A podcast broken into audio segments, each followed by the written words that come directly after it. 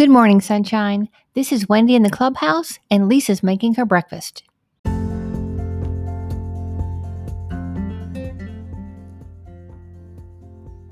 Welcome to the Sunshine 365 podcast, powered by WendyGilhula.com and propelled by Possibility.com with Lisa Fenton.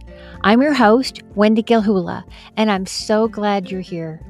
Today is a brand new day, so let's hop to it.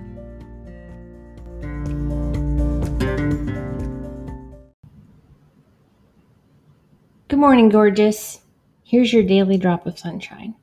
I just came across a quote from Denise Brennan-Nelson that I've never heard before, and I love it. It's someday is not a day of the week. And yeah, how many times do I say, well, someday I want to do this or someday I want to do that? Pick your smallest and most attainable someday I challenge you to do that. I challenge you to pick your smallest one and work on that today. Make your someday today. Until tomorrow, sunshine.